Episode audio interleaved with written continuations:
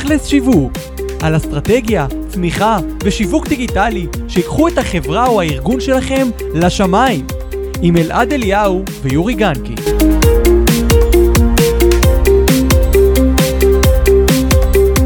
טוב חברים, איזה כיף שאתם פה עוד פעם לפרק שני. יורי, מתרגש? הגיע הזמן לפרק שתיים, רצינו להקליט אותו מיד אחרי הראשון, אבל לא נתנו לנו, אז הגיע הזמן לפרק השני, ונדבר על נושא, אחד הנושאים הכי חשובים שיש בעולם הדיגיטל, נושא הרימרקטינג. נכון, המודעות רודפות אחריכם, חבר'ה.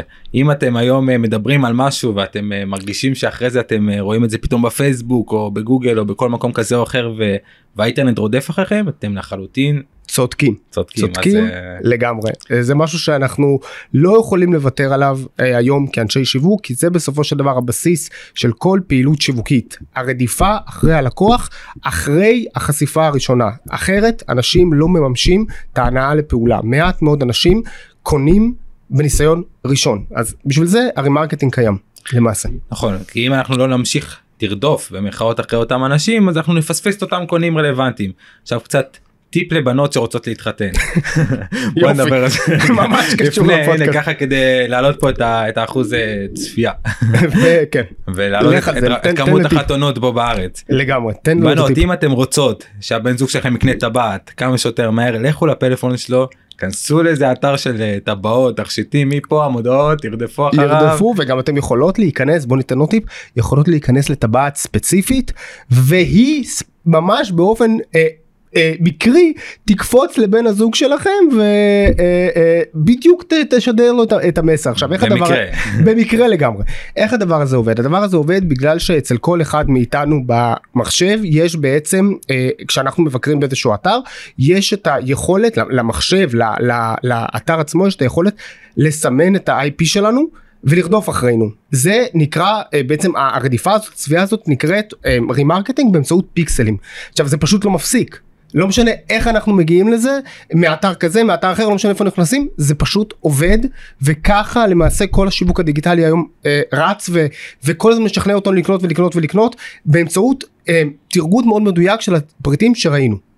לגמרי, ומעבר לכך, גם הפלטפורמות לומדות אתכם, בסדר? אם הם רואות שאתם אה, מתעניינים בתחומי עניין מסוימים, אז הם קחו את אותם תחומי עניין, והציגו לכם יותר ויותר מודעות. אחרי זה שאנשים נגיד מטרגטים אה, אנשים שמחפשים טבעות, או סתם מה יש לכם טבעות? יש משהו שאנחנו צריכים לדעת? אתה יודע שיקח לי עוד כמה שנים. ייקח עוד כמה שנים, בסדר?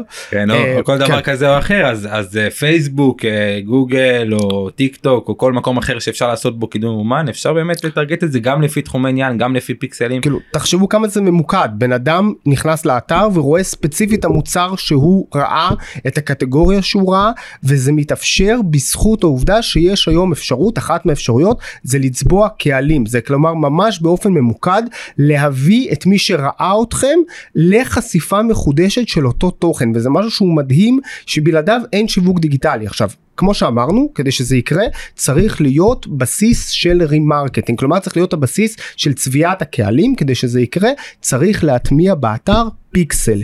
פיקסל זה אותו קוד, קוד שבעצם מטמיעים אותו מתוך הפלטפורמה מאחורי הקלעים, והיא למעשה, התוספת הזאת, הקוד הזה, הם למעשה מה שמאפשרים את הצביעה של הגולש. כלומר, אם אתם עכשיו גולשים בפייסבוק ו...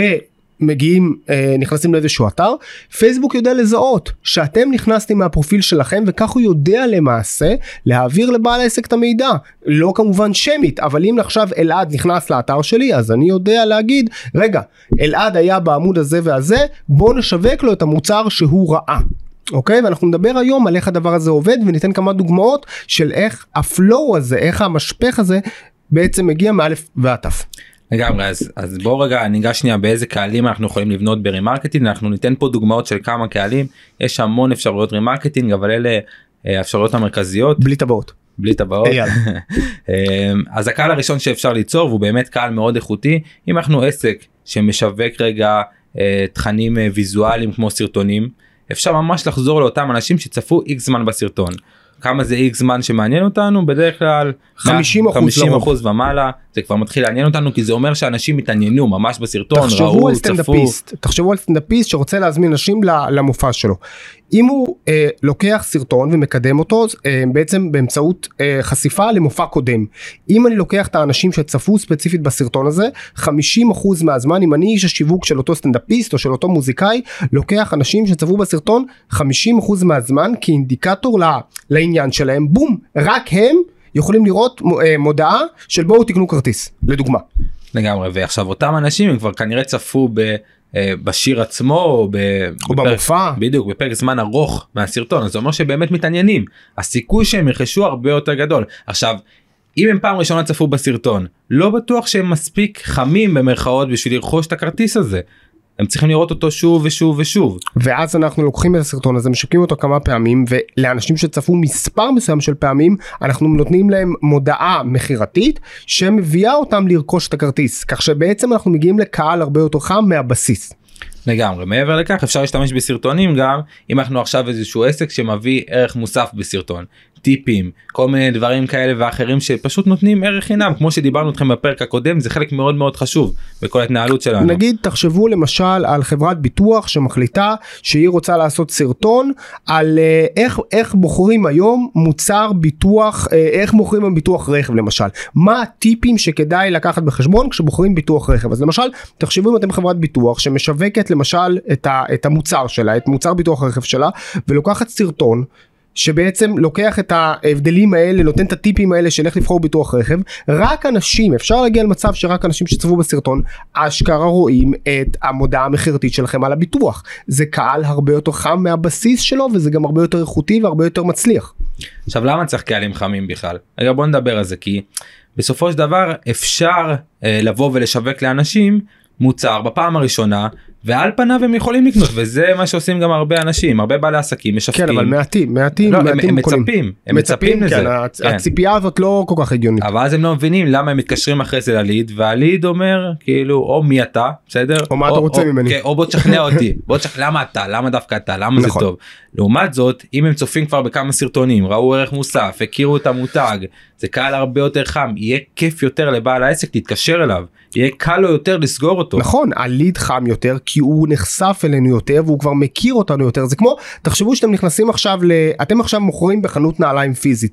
מי יהיה לכם יותר קל לשכנע? בן אדם שנכנס אליכם פעם ראשונה, או בן אדם שכבר ביקר אצלכם בחנות שלוש פעמים לפני שהוא רכש את הנעל? ברור הרי שאנחנו מדברים על האדם שיותר נוטה לקנות, וזה שכבר ביקר אצלכם שלוש פעמים, מתרשם מהנעליים ובא לקנות. זה בדיוק אותו בסיס, זה בדיוק אותו רעיון, ולכן הרבה מאוד ממאמצי השיווק שלכם צריכים היום להתמקד בעולם הפילוח והתרגום של הרימרקטינג.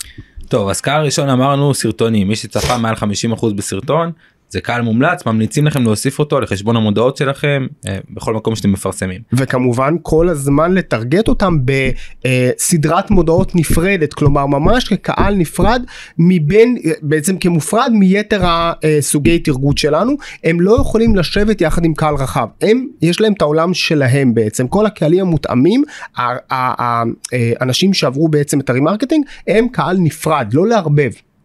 לגמרי. אז הקהל השני שנדבר עליו זה קהל שביקר באתר, בסדר? כמו שאמרנו קודם, זה הבסיס, אוקיי? בוא, תספר לנו. כן, אז קהל שביקר באתר זה בסופו של דבר קהל שכבר נכנס לאתר שלנו דרך גוגל, נכנס לאתר שלנו דרך פייסבוק, קרא את התכנים, כבר מכיר אותנו הרבה יותר, כנראה שהוא גם צפה בסרטון שלנו, או צפה באיזשהו פוסט שלנו, או אפילו חיפש אותנו בגוגל ונכנס דרך גוגל לאתר, זה קהל מאוד מאוד חם, אפשר גם לקחת ממש קהלים בעמודים מאוד מאוד ספציפיים, ולאו דווקא רק באתר בכללי, כלומר אם עכשיו עשינו מבצע ל-עשרים וארבע שעות, ועשינו דף למבצע הזה, ואנחנו רוצים רק מי שנכנס לדף של המבצע, לטרגט אותו חזרה, אז גם זה אפשר. זה מתבצע מתוך חשבון המודעות, ואנחנו יכולים למעשה לקחת ספציפית, במיוחד אם אנחנו מדברים למשל על דוגמת האי-קומרס, שגם נרחיב עליה בהמשך, אם אנחנו לוקחים דוגמה של אתר אי-קומרס, ממש אפשר להראות את הפריט הספציפי שהאדם ראה, לא רק את הקטגוריה, לא רק קטגוריה ג'ינסים או מכנסיים או חולצות, אלא ספציפית את הפריט שהאדם ראה, זה מדהים. אי-קומרס זה חנויות אינטרנטיות, למי שלא יודע, חשוב, חשוב לפרט. צודק, העברה במקום. אחלה, אז אנשים שצפו בסרטונים, אנשים שנכנסו לאתר, איזה עוד קהלים מעניינים אותנו, אפשר גם ממש לגשת לאותם אנשים שקראו או פוסט או מודעה, הרבה אנשים שעוסקים בתוכן אורגני, ועושים פעילות אורגנית מדהימה, לא יודעים שאפשר בסופו של דבר לקחת את האנשים שהסתכלו באותו פוסט, שקראו אותו, שהתעניינו יתר על המידה, לא רק ראו את הפוסט. מסוים, בתקופת בדיוק. זמן מסוימת, יצרו אינגייג'מנט עם הפוסט, אפשר למעשה לקחת אותם ולשווק להם. זה לא בהכרח פוסט ספציפי, אלא בפרק זמן מסוים, אם אני יודע שבשום, לא יודע, בשבוע האחרון הרצתי עכשיו פוסט שהצליח הרבה ברמת האינגייג'מנט, בום, אני יכול להגיע לאנשים שיצרו אינגייג'מנט בתקופת הזמן הזו עם העמוד שלי, שזה משהו יוצא דופן גם ברמת איכות האנשים שאליהם אני מגיע. זה הרבה יותר הגיוני להגיע אליהם מאשר רק לקהלים רחבים. עכשיו תחשבו אם יש לכם עסק עם פעילות אורגנית אה, גבוהה, מעולה, אתם מעלים פוסטים בתדירות מאוד מאוד גבוהה, ואחרי זה אתם יכולים לגשת לאותם אנשים שהביאו מעורבות בפוסט, שהתעניינו באותם פוסטים, ולמכור להם את המוצרים שלכם. אם תעשו את זה בצורה אורגנית, כנראה שאנשים שיחשפו למודעה, לסטורי שלכם, זה אחוז קטן מרוב האנשים שעוקבים אחריהם. נכון? אז חשוב, אז חשוב בסופו של דבר גם להשתמש בכלי הזה של ממומן, בקהלים המותאמים, כי היום אין מה לעשות, החשיפה האורגנית היא מוגבלת. בוא נשים דברים על דיוקם. היום חשיפה אורגנית כמעט בכל הרשתות, אולי למעט טיק טוק שהיא יחסית, פלטפורמה, שוב ביחס לאחרות היא חדשה ועדיין יש לה תנופה אורגנית, בואו נשים דברים על דיוקם. היום חשיפה אורגנית ברשתות החברתיות כמעט ולא קיימת, גם בלינקדאין דרך אגב, שזו פלטפורמה שנקדיש לה פרקים שלמים בהמשך, גם שם היא יורדת. אז בסופו של דבר זה המנוע הרווח של החברות, אז הן חייבות את הקידום הממומן, את האלגוריתם שלהם בעצם פועל על פי צורה, על פי היגיון שמתעדף את הקידום הממומן. אז עם כל הכבוד לאורגני ויש כבוד, ההיקף חשיפה והיקף היכולות שלו להגיע לאנשים ולייצר בקרבם את המודעות למותג וכן הלאה היא מאוד מאוד מוגבלת, לכן אנחנו צריכים את הקידום המומן. וחשוב לציין את, אולי את המובן מאליו, שכל השימוש בקהלים שאנחנו מדברים עליהם מתחילת הפרק אפשריים רק באמצעות קידום מומן, כלומר אנחנו לא יכולים להגיע בצורה אורגנית לקהלים האלה, הלוואי ואפשר היה, כן. זה לא עובד. זה גם הגיוני שזה קורה ככה, למה? בסופו של דבר הפלטפורמות, מה הן רוצות? שישלמו להם, בסדר? אז הן אומרות אוקיי, אין בעיה, תפרסמו, אנחנו מעריכים את זה, תפרסמו, יש גם פוסטים שיצברו הרבה הרבה אינגייג'מנט, יש כאלה פוסטים. אורגני. אורגנים, כן. אורגנים לחלוטין, אבל בשלב מסוים, אנחנו לא פריירים, זה מה שהם אומרים, אותם פלטפורמות, אתם רוצים רגע לפרסם, אתם רוצים לקוחות חדשים, שלמו לנו. בוא נגיד שבלי זה הפלטפורמות הגדולות, גוגל, פייסבוק, לא היו שוברות סיי רווח מדי שנה ושנה, וזה בסופו של דבר שמכניס להם כסף. אז עם כל הכבוד לאורגני, הבסיס שמניע, צינור החמצן שמניע את הפלטפורמות ואת העסקים בפלטפורמות האלה, זה קידום ממומן, ששוב, החוכמה היא לעשות אותו בצורה מושכלת ולא סתם לזרוק כסף, והרבה דיברנו על זה גם בפרק הקודם. בואו נדבר על עוד סוג של רימרקטינג, אנשים ששלחו הודעה. תחשבו שאתם עכשיו מותג שמקבל הרבה הודעות לאינבוקס, למסנג'ר שלכם, בפייסבוק או באינסטגרם. כל האנשים ששלחו לכם הודעה, אתם יכולים לבוא ולשלוח להם מסר ייעודי. תחשבו איזה כלי חזק, זה מטורף. לגמרי. ואחרי כל הקהלים האלה שאפשר לבנות, מנינו פה ארבע קהלים, ארבעה קהלים שאתם יכולים להשתמש בהם בסופו של דבר, ולחזק את השיווק שלכם בעסק. יש גם כזה דבר שנקרא לוקלייקים. קהלים דומים. בדיוק, בוא נפרט על זה. לוקלייק זה קהל דומה לאותו קהל שיצרתם. מה זאת אומרת? אנחנו אומרים, נגיד, בוא ניקח לדוגמה את פייסבוק. אנחנו אומרים לפייסבוק, פייסבוק, הקהל הזה של האנשים ששלחו הודעה, אני רוצה קהל דומה לו. אפשר לפי אחוזים לבחור עד כמה דומה, ככל שנגדיל את האחוז, אז הוא יותר גדול, אבל זה משהו מטורף, כי אתם יכולים לקחת אותו, אותם מאפיינים של אותם אנשים, ופשוט לטרגט אותם. פייסבוק בעצם בא ואומר, אני יודע יותר טוב ממך את מי אתה צריך, כי אני מכיר את הקהל שפונה, שפנית אליו, תן לי ליצור הרשימה דומה. זה כאילו אין יותר טוב מזה. כאילו בפירמידה של הקהלים בגדול, הקהל הכי טוב זה הרימרקטינג המותאם, אחר כך הלוקלייק ואחר כך הקהל הרחב. זה לא אומר שלא מטרגטים את הרחב, אבל בצורה מושכלת. ניתן טיפה דוגמאות יורי ממש לחברות או עסקים או סוגי עסקים ש... ובוא נפנה להם רגע קהל בשידור חי. בוא נדבר רגע, עוד לפני, עוד לפני הקהל הזה, בוא נדבר רגע על עוד סוג של קהל שעוד לא הרחבנו עליו, וזה האנשים שפשוט מבקרים בדפים שלכם, אוקיי? זה חשוב. קהל מספיק משמעותי וגדול בהיקף שלו, שחייב לדבר עליו. תחשבו רגע על עצמכם, בממוצע, כמה עמודי פייסבוק או אינסטגרם מבקרים ביום. אני נגיד מבקר, לא יודע, בשלושים עמודים נראה לי ביום, כמו, כמו כלום. חשבתי שאין לך זמן, אבל ביום יום. טוב, בסדר, אז, אז, אז גיליתי שאולי יש לי זמן בערב, תודה שאתה מדווח לכולם. אז תחשבו רגע שכל עמוד שביקרתם בו, יופי ילד, כל עמוד שביקרתם בו בעצם יכול רק על בסיס הביקור שלכם לטרגט, לטרגט אתכם ולחזור אליכם. זה כלים פשוט יוצאי דופן. אז, אז לגמרי, ויותר מזה, בסופו של דבר, שאתם נכנסים רגע לאותם דפים עסקיים, אז הרבה פעמים אתם גם לא עוקבים. לא כל האנשים רואים איזשהו דף עסקי שמעניין אותם והם עוקבים. הם מסתכלים הרבה, הרבה פעמים על העוקבים, הם מסתכלים על התוכן, אבל אם אחרי זה הם גם נכנסו לאותו דף וגם ראו תכנים מעניינים של אותו דף, בום, הם הפכו לעוקבים. ואז אפשר לנצל אותם אחרי זה לעוד שיווק ולעוד שיווק ולעוד שיווק, ומה שנקרא לרדוף אחרי האנשים הנכונים. לא לרדוף אחריהם סתם, לא לרדוף אחריהם סתם, ולא, זה האנשים הנכונים ובמינון הנכון, כי יותר מדי רימרקטינג גם מייצר אנטגוניזם, כי בעצם אנשים בהם אומרים, רגע, זה לא מפסיק לרדוף אותי, אז גם שם צריך לוודא שהרימרקטינג שלכם פועל בצורה של תדירות הגיונית וסבירה פר בן אדם, כלומר שאת מודעת הרימרקטינג שלכם בסוף רואים איקס מסוים של אנשים הכי נכונים, הכי חמים, אבל בכמות נכונה של פעמים, ולא בעצם להגזים עם תדירות הרימרקטינג, כפי שאנחנו רואים אותה המון פעמים בעסקים שמגיעים אלינו, אומרים רגע שנייה, אני לא מצליח להמיר מהרימרקטינג שלי, למה? בגלל שהם פשוט חופרים. זו אותה מודעה, אותה מודעה שחוזרת שוב ושוב ושוב ושוב, ואתה, ואתה רואה את תדירות של פתאום חמש. כן, חמש פעמים לאותו בן אדם. עכשיו, אם בן אדם לא ימיר חמש פעמים, תשחררו אותו, כאילו, תעזבו אותו. או תשלחו לו תוכן אחר. נכון, או תשנו את התוכן, תשנו את המודעה, אבל לא אותו דבר. אם הוא ממשיך לגלות עניין, אז אנחנו רוצים להמשיך לרדוף אחריו כביכול, אבל בתוכן אחר. נכון. לא באותו תוכן. בסופו של דבר, אנשים נמאס להם, נמאס להם לראות את אותה המודעה. וזה לא רק שנמאס להם והם לא ימירו, הם גם מפתחים אנטגוניזם כלפי המותג שלנו. נכון, מותג חופר, מה שנקרא. כן. יפה, יאללה, בוא ניתן כמה דוגמאות. בוא נתחיל עם אותו מוזיקאי, אותו סטנדאפיסט, כמו שאמרנו. תחשבו על, על הפלואו, על המשפך הכי הגיוני. אתם צריכים למכור כרטיסים למופע.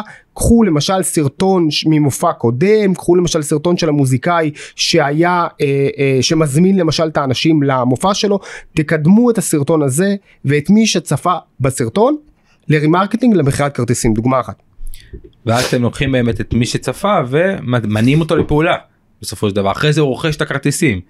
עכשיו, הוא יכול לצפות בסרטון, אותו, אותו בן אדם שמתעניין במוזיקאי או בסטנדאפיסט, הוא יכול לראות סרטון שלו אפילו באתר, בסדר, בדף מסוים, ואז אחרי זה, שאתה בא לו עם מודעה של רכישה, אז הוא כבר מכיר את הבן אדם, הוא כבר יודע, הוא כבר צחק מהבדיחות שלו. נכון. עכשיו, גם סטנדאפיסט מוכר, או מוזיקאי מוכר, לאו דווקא הסרטון שלו יגרום לו ישר להניע לפעולה של רכישה. נכון.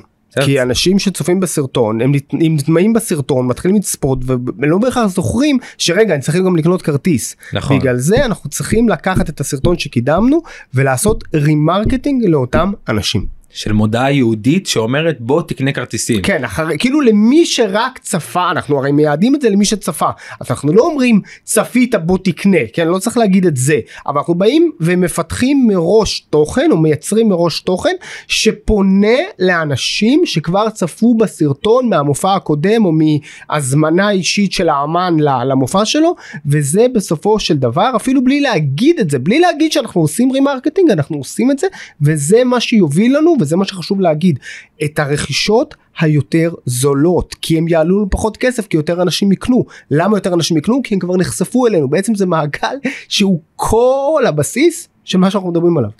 ואפשר גם לעשות את אותו דבר ביוטיוב. אם מישהו צופה במוזיקאי מסוים, או בסטנדאפ מסוים של סטנדאפיסט, אפשר לקחת את אותם אנשים שצפו בסרטונים של מוזיקאי מסוים ביוטיוב ולחזור אליו.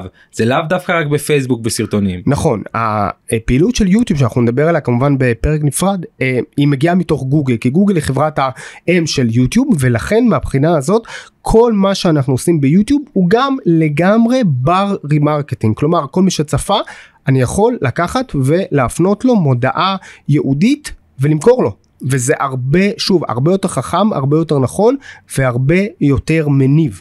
ותכניסו לכם לראש רגע, אם אתם אוהבים זמר מסוים וצפיתם בו ביוטיוב, אתם שומעים שירים שלו מן הסתם, ואז אחרי זה ראיתם אותו גם בפייסבוק, שמעתם עוד פעם את השירים שלו, ורק אחרי זה, אחרי שיודעים שאתם צופים בו ביוטיוב הרבה, ובפייסבוק צפיתם בסרטונים, רק אחרי זה באים אליכם עם הודעת מחירה, הסיכוי שתקנו הרבה יותר גבוה, זה מאה ממאה בערך. כי אתם כבר מעריצים את אותו זמן. אל תבנה ציפיות. זה שאתה קונה כל דבר שקופץ ברימרקטינג זה בסדר, אבל יש לי בעיה. אם מישהו רוצה לטרגט אותי, אני קונה מאוד ביקר באינטרנט, רק תעשו לי רימרקטינג כמו שצריך. יופי, אלעד, היום אתה חושף את כל הסודות. לא, אבל ככה זה עובד. בסופו של דבר, הקהל יותר איכותי יביא יותר כסף לאורך זמן. אגב, בהתחלה זה יכול להיות לנו טיפה יותר, אבל בסוף זה שווה. בסוף זה גם, זה גם כמה עולה לך לקוח, זה לא רק כמה עולה לך אותו ליד שמתעניין. לגמרי. אז אם בסוף זה יורד, בסך הכללי זה שווה, זה יורד. לגמרי, לגמרי, לגמרי. בוא ניקח דוגמה של, למשל יש לנו פה חברה, חברת סאס, שעוסקת, שמביאה לנו תוכנה שנבחן בדמו. עכשיו, יורי, תסביר רק מה זה חברת סאס, למי שלא יודע. אז רגע, חברת סאס זה ראשי תיבות של Software as a Service, זאת אומרת בעצם תוכנה שאנחנו מוכרים לשימוש, בדרך כלל רוב חברות הסאס בהייטק, מה שהן צריכות זה דמוים, כלומר שאנשים יתנסו בתוכנה שלהם, וזה בסופו של דבר, אגב, זה חברות שהתוכנה שלהם עולה מאות או אלפי דולרים בשנה, וזה מה ששווה להם לשווק, כי זה המוצר שלהם, זה בעצם הבסיס של הפעילות העסקית של החברה, והם כדי לעשות את זה צריכים לייצר גם משפחים שיווקיים, כי שוב, הסיכוי שמישהו ייחשף לאתר שלהם ויגיד, או, נורא בא לנסות את התוכנה הזאת, רגע, בפעם הראשונה שנחשפתי אליה, הוא קלוש, הוא נמוך, הסיכוי הזה כמעט ולא קיים, ולכן אנחנו צריכים גם פה משפך שיווקי נכון. איך עושים את זה?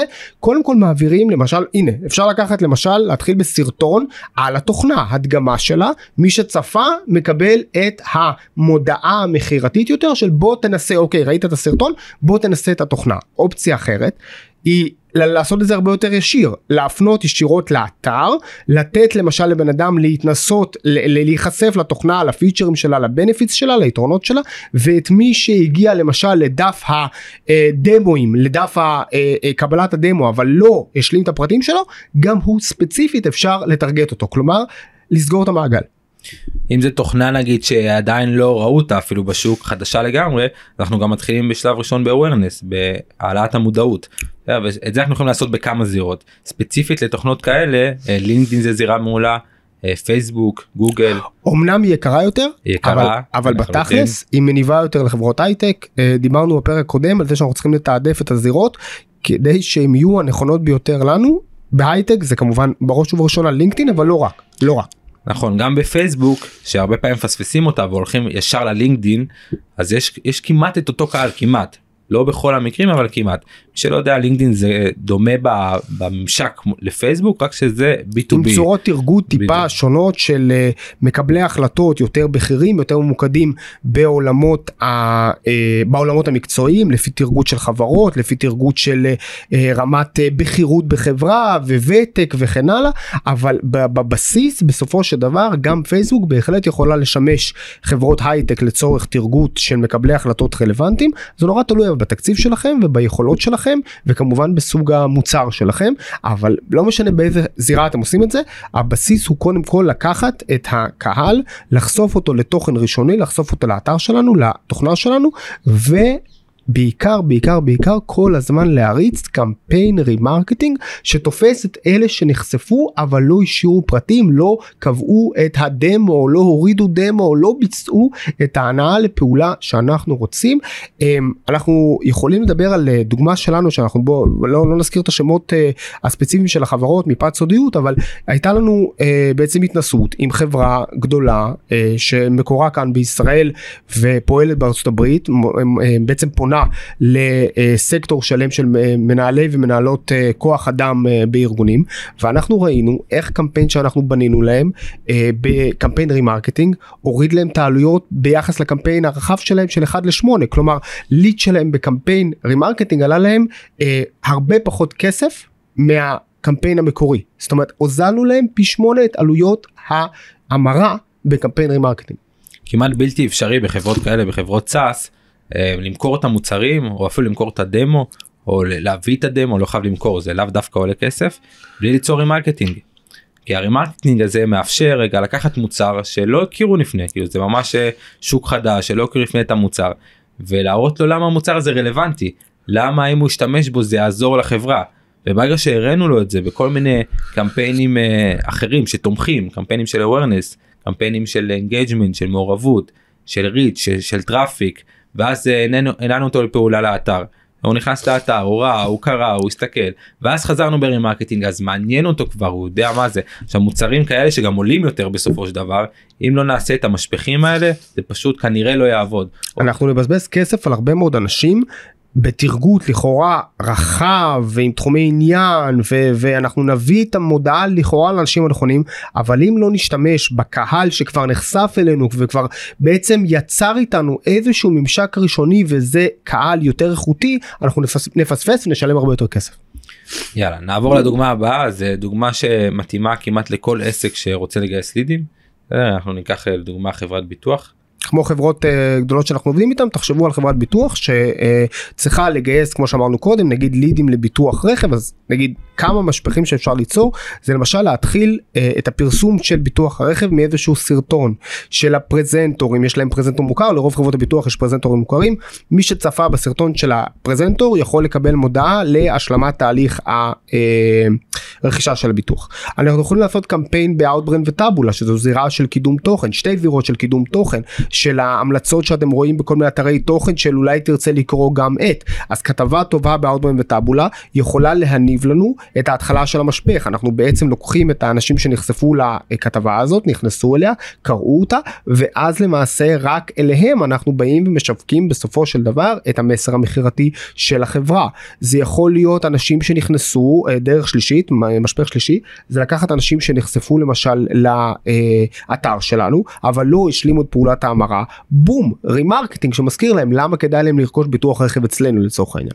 נכון, וזה יכול להיות גם אנשים שפשוט קראו את הפוסטים שלנו לאורך זמן, התעניינו, הביאו מעורבות, הגיבו, עשו לייקים, שאלו שאלות, שלחו הודעות, שמרו את הפוסט, רואים שזה מעניין אותם, אנחנו יודעים למצוא את אותם קהלים שזה מעניין אותם. עכשיו, כמו שאנחנו יודעים, גם אתם יכולים לדעת, זה עניין טכני. נכון, זה טכני, אבל, אבל, אבל, אבל חשוב רגע להגיד שנייה, זה לא רק טכני, זה גם אסטרטגי, זה צריך להופיע בתמהיל האסטרטגי שלכם ושל הספקים שאתם עובדים איתם. אתם צריכים לוודא שהספקים שלכם באמת עושים בזה שימוש, ולא סתם אומרים שהם עושים שימוש בקהלים מותאמים. תבדקו את הקמפיינים שלכם מאחורי הקלעים, תראו אם באמת עושים שימוש בקהלים האלה, אם בסופו של דבר זה באמת קורה. גם, זה חלק מה שדיברנו גם בפרק הקודם, על כל העניין הזה של השקיפות, של מה הסוכנות עושה לך, איזה קהלים היא משתמשת, איזה זירות, אתם צריכים לדעת הכל, ו... ואם אתם לא יודעים, אז תשאלו. ו- ובהקשר הזה רגע עוד, עוד טיפ שהוא סופר חשוב, כשאתם צריכים להסתכל, אם אתם עכשיו מנהלות ומנהלי שיווק שמנהלים ספקים, מנהלות ספקים, אתם צריכים בעצם לדעת ולוודא שהפיקסלים נמצאים בשליטתכם, כלומר שחשבון המודעות, כמו שדיברנו על זה בפרק הקודם גם, חשבון המודעות שדרכו רצים הקמפיינים חייבים להיות, חייב להיות תחת שליטתכם, תחת שליטת החברה, וגם הפיקסלים צריכים להיות תחת שליטתכם, כי אם אתם למעשה עובדים על חשבון מודעות שלא נמצא בשליטתכם, כלומר שנמצא בשליטת הסוכנות שעושה לכם את הקמפיינים, אז ברגע שאתם עוזבים את הסוכנות הזו, הדאטה שנצבר בפיקסלים האלה שצובעים את הקהל, הולך יחד עם הסוכנות, וזה משהו שאסור לכם לאפשר, אתם חייבים להתחיל את כל תהליך העבודה עם הסוכנות שלכם, מנקודת ההתחלה שאומרת, אתם שולטים בפיקסלים, אתם שולטים בחשבון המודעות, ואם אתם לא בטוחים שזה המצב אצלכם, אפילו אתם יכולים באמת לשלוח לנו אפילו הודעה, ואנחנו נעשה את הבדיקה הזאת עלינו, מה שנקרא, אם בא לכם ברמה המקצועית, ללא שום התחייבות, ללא שום דבר, כדי שנדע לפחות שאתם תדעו שהשליטה היא בידיים שלכם.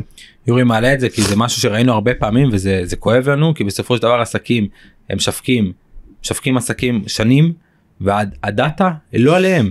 ולמה זה כזה חשוב שהדאטה תהיה עליהם? כי אם היא לא עליהם, אז כל הפעילות שהם עשו לא מתועדת, בסדר? אי אפשר לחזור לאותם לא אנשים, נשמרת, לא, לא נשמרת, נשמרת כן. כן.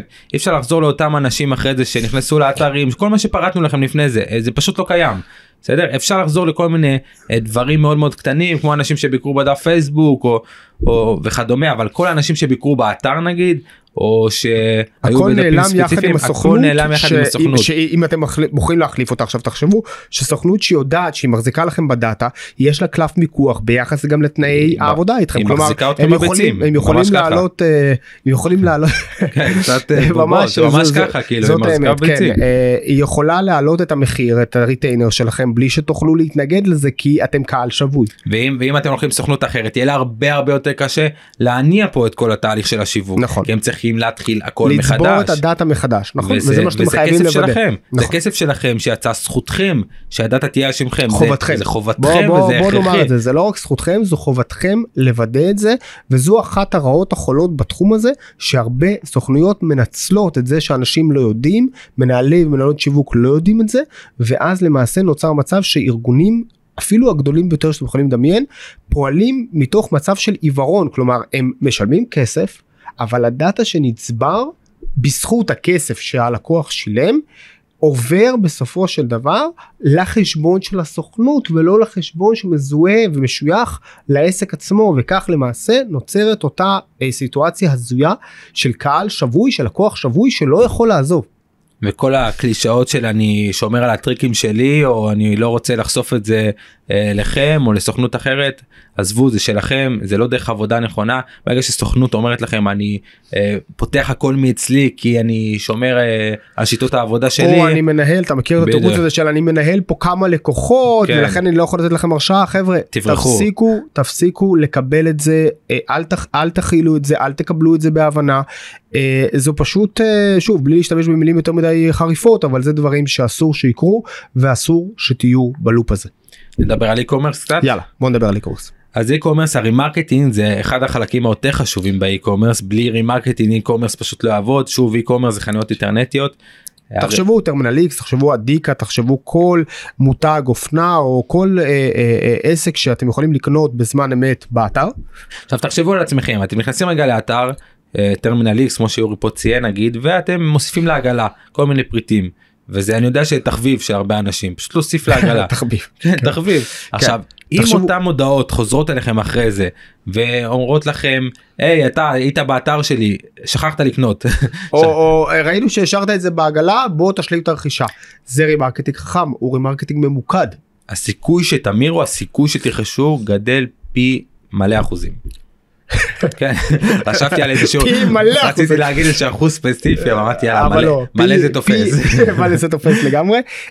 וכן, כאילו זה היופי של הרימרקטינג, שאני יכול באי-קומרס ממש לציין לו, להראות לו את הפריטים הספציפיים שהוא רכש, שזה כאילו רוטף אותי ברמה שלא פוסקת, כל הזמן לקבל את זה את זה את זה, וככה זה עובד.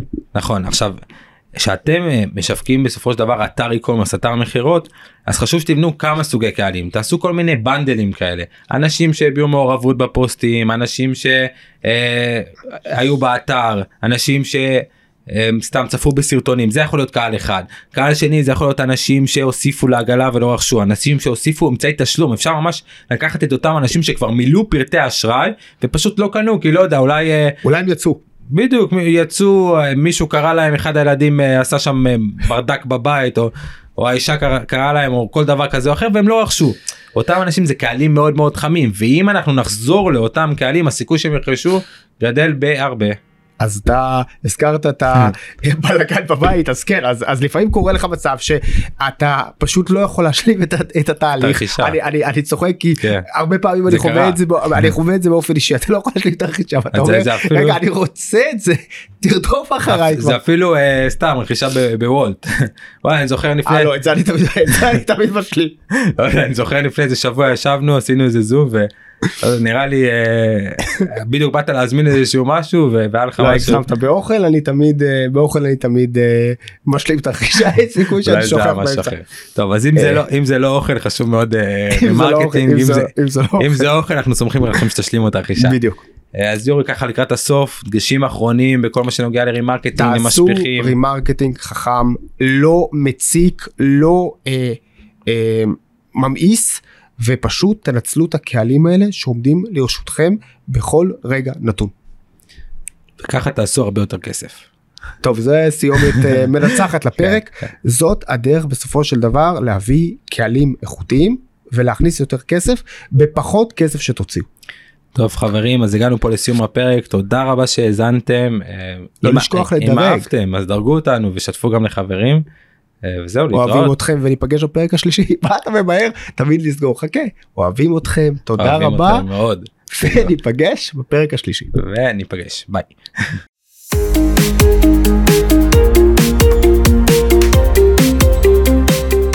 תודה רבה שהאזנתם לנו. אפשר לשמוע אותנו גם בספוטיפיי, אפל פודקאסטים וגוגל פודקאסטים. אם אהבתם את הפרק, אנא דרגו אותנו בחמישה כוכבים באפליקציה בה אתם מאזינים, ושתפו את הפרק לפחות לחבר או חברה אחת שיהנו ממנו. זה יעזור לנו להפיק עבורכם עוד תוכן. מוזמנים לבקר בפייסבוק, בלינקדין, באינסטגרם, ביוטיוב ובטיקטוק שלנו. נתראה בפרקים הבאים.